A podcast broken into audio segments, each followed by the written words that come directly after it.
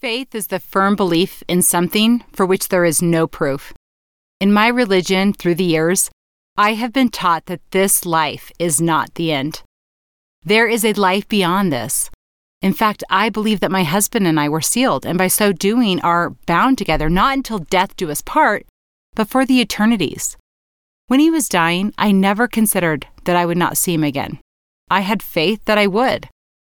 After my husband's death one morning, I was lying in bed processing everything that was happening.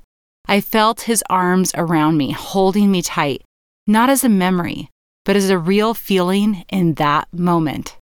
The immediate months after his death, I came to find that he was around a lot, holding me up, keeping me from falling off the edge. In those months, faith was no more. I had proof. I knew that this life was not the end because I felt his presence so strongly, so real. I knew. I didn't have to believe to have faith anymore. I knew.